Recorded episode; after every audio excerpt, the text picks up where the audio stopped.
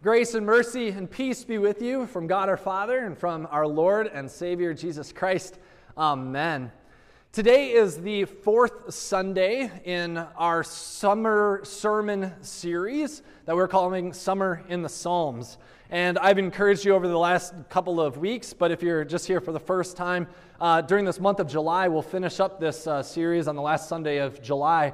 I'm encouraging you to get into the book of Psalms every single day. If you had started in the beginning and read like five Psalms a day, you could have read through the whole thing. But just uh, that's my encouragement. Open up the Psalms each day and, and just read some of those words, whether you um, understand what you're reading or not. Uh, it's good to get into that book of Psalms. Today we are looking at Psalm 110. Psalm 110. And Psalm 110 is considered to be a, uh, a prophecy about the Messiah. Now, the, this psalm was written by King David, and King David reigned in the nation of Israel 1,000 years before Jesus. So, 1,000 years before Jesus, King David was prophesying about the coming Messiah. And so, this psalm talks about what this, as we would say, the messianic king will look like and what will he do.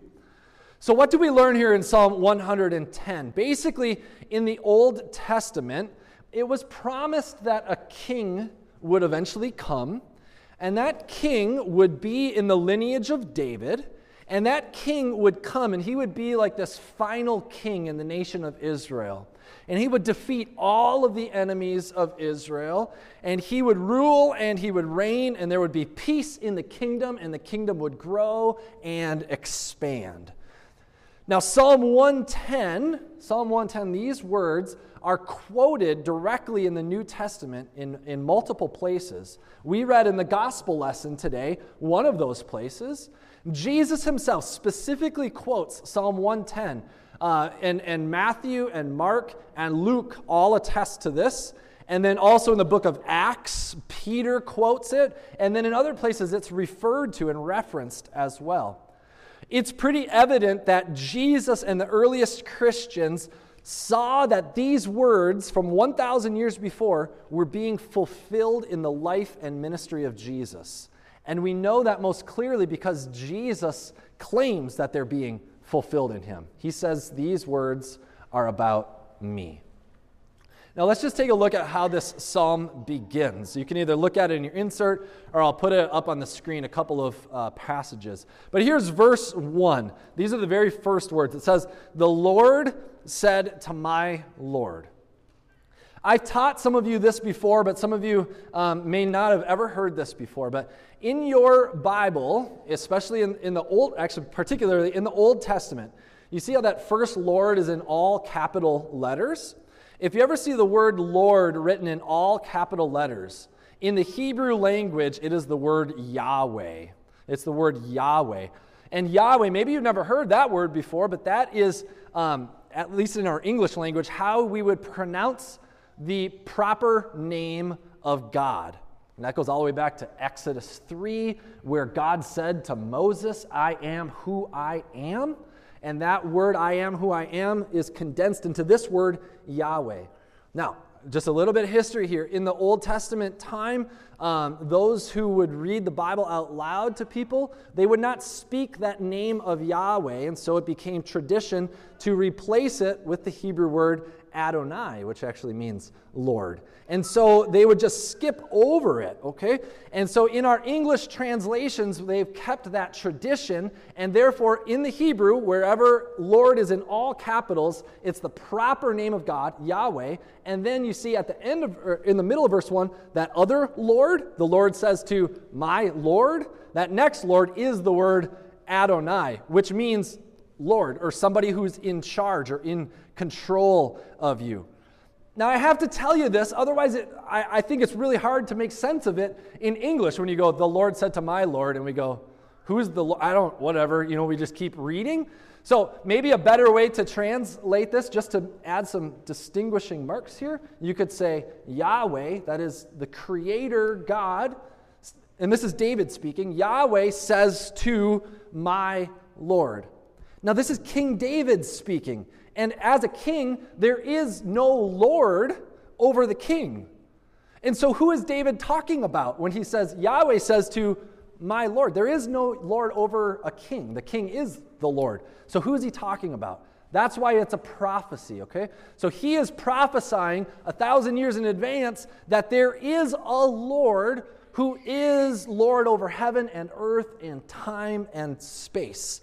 So David is saying, Yahweh says to my Lord. Now, again, Jesus comes back, and we read it in the gospel lesson, where he's quoting this passage and he says, This is about me. All right, now that's kind of a lot of deep theology. Hope some of you are tracking along, maybe some of you weren't. Here's the basic gist of what I just said.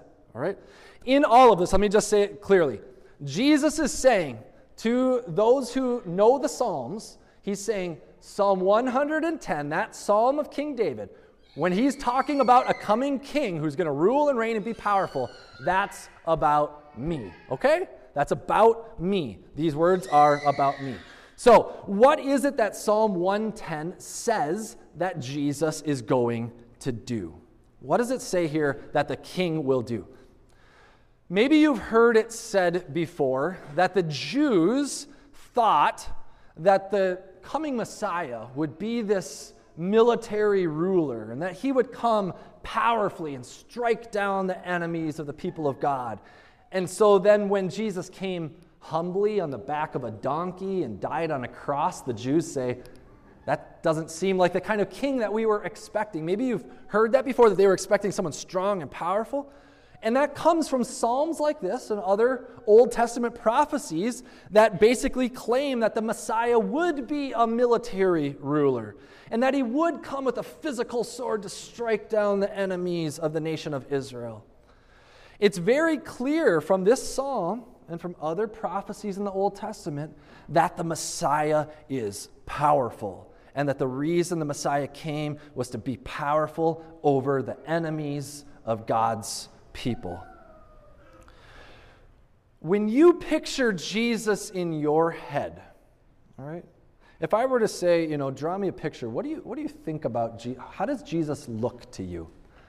I wonder what you, what you would say. Would you picture him like this?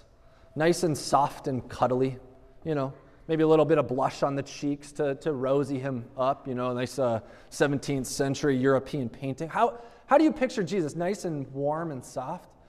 Or do, you, or do you picture him like a superhero action figure like this, you know, big and strong and, and mighty, that, that uh, has got the big arms and big legs, big muscular guy who's going to come and take care of business? Or do you picture somewhere in the middle, you know, some, something in between? How do you picture Jesus? I, I think that, you know, as, as, as I'm telling you, the Jews, before Jesus ever came, they expected a powerful military kingly ruler who would literally come and strike down their earthly enemies. That's what they expected. I think in 21st century America, particularly, people have a different image of Jesus. They want a tame Jesus, a timid Jesus, a kind Jesus, a Jesus who just loves and loves and, and loves and is compassionate, right? You could correct me if I'm wrong, but this is what I at least uh, hear from people.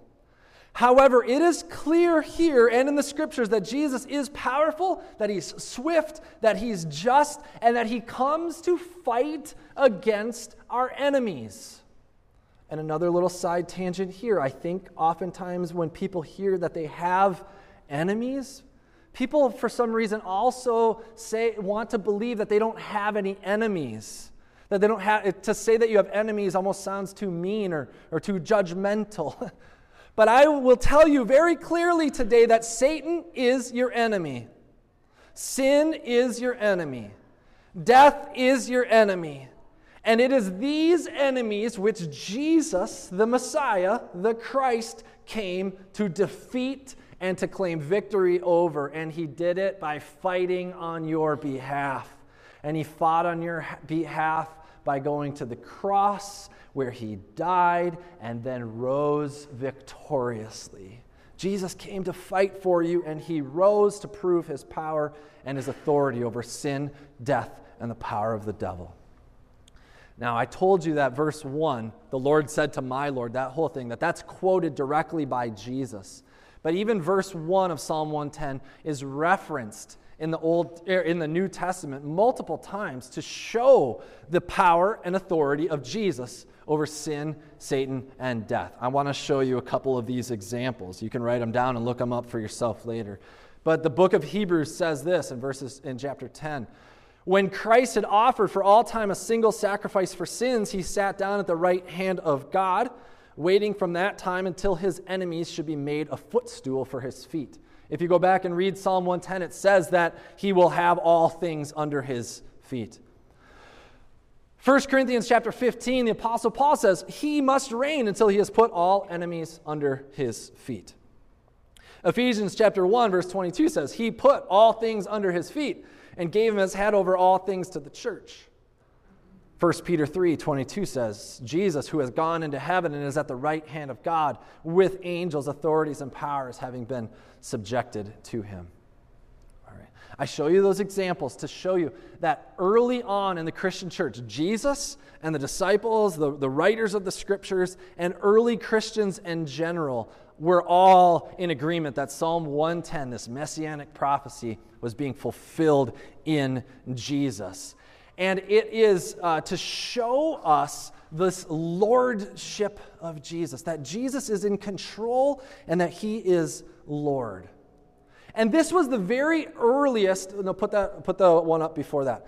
This is the very earliest Christian creed. These three simple words. Before the Apostles' Creed was ever written, before the Nicene Creed was ever written, this was the creed of the church Jesus is Lord. Okay? Jesus is Lord. So Christians for a long time simply spoke these words. This was the Christian confession of faith Jesus is Lord. Jesus is Lord. And those words worked their way into both the apostles and the Nicene Creed. If you think about it, how do, how do, what do we confess? I believe in Jesus Christ, his only Son, our Lord. Right? All right, let me say it like this We need a Lord. We need a Lord. We need to know that there is someone who is in authority, who is in control, who is fighting on our behalf and fighting, fighting for us. We need to know that Jesus is strong and that he is powerful. He is not soft he is not tame. Jesus Christ is powerful. He does not wait around to act. He doesn't wait for the enemy to fail and then step in and say, I won. No, Jesus fights. He fights with you and he fights for you. As I look around our community in the last month at the roads and the houses, that have been impacted by the floods, I think that a lot of us oftentimes feel like the roads and the houses around here after the Father's Day flood. Beaten, broken, damaged, inundated by outside forces, weakened, and worried about whether or not we can weather the next storm or whether it will all come crumbling and falling apart.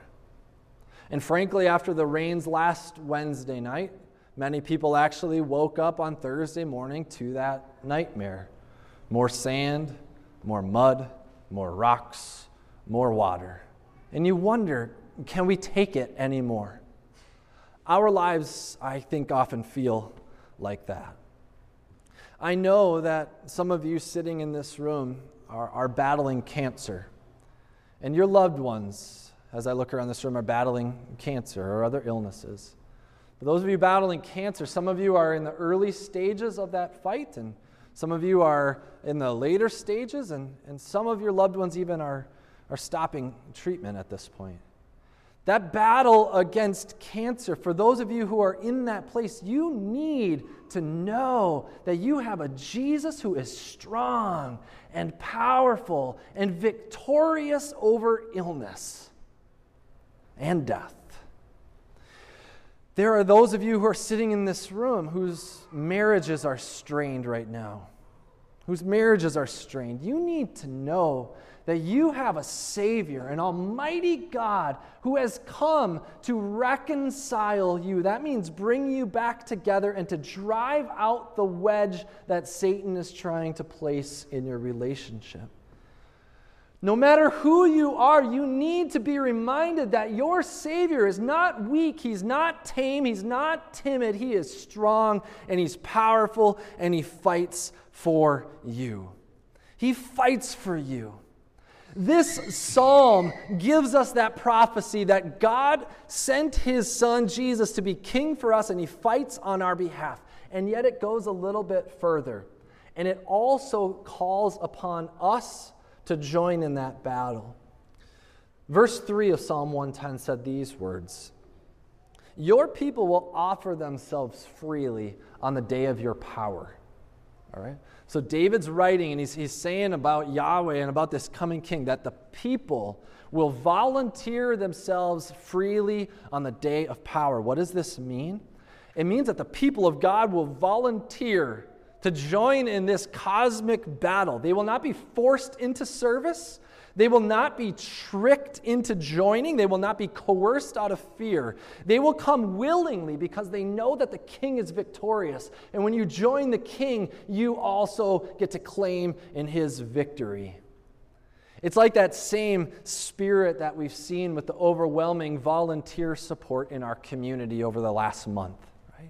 You watch the people come forward, and I know I've served with some of you where you've stepped forward and you said, What can I do? How can I help? Where can I go? What can I do? I want to help some people. You volunteer your service. We are Copper Country strong, people are saying. Well, I'll tell you what, Jesus is even stronger than a bunch of Finlanders with Sisu. All right? Jesus is even stronger than that, and this ought to be the attitude of the people of God in every day of our lives. We're constantly barraged by the evil one, and yet we are called to join in this fight and to rise up alongside of the king. And it is good to join forces with the king because he's already victorious. So when you join forces with him, you too have already won. So, my friends, I'll tell you don't temper Jesus. Don't try to train Jesus. Don't tame Jesus. Don't weaken him. Allow him to be full in power and in glory in your life and in this world. And it's incredibly good for you because he's fighting for you. He's already victorious for you in sin, death, and the power of the devil. So rise up and join in that battle. You don't fight on your own, you fight along with him. And one day Christ will come, and this prophecy will be finally and ultimately fulfilled when all things will be put under his feet once and for all, and victory and eternal perfection in life will be yours forever and ever. Until that day, rise up and fight with your King. In Jesus' name, amen. Amen.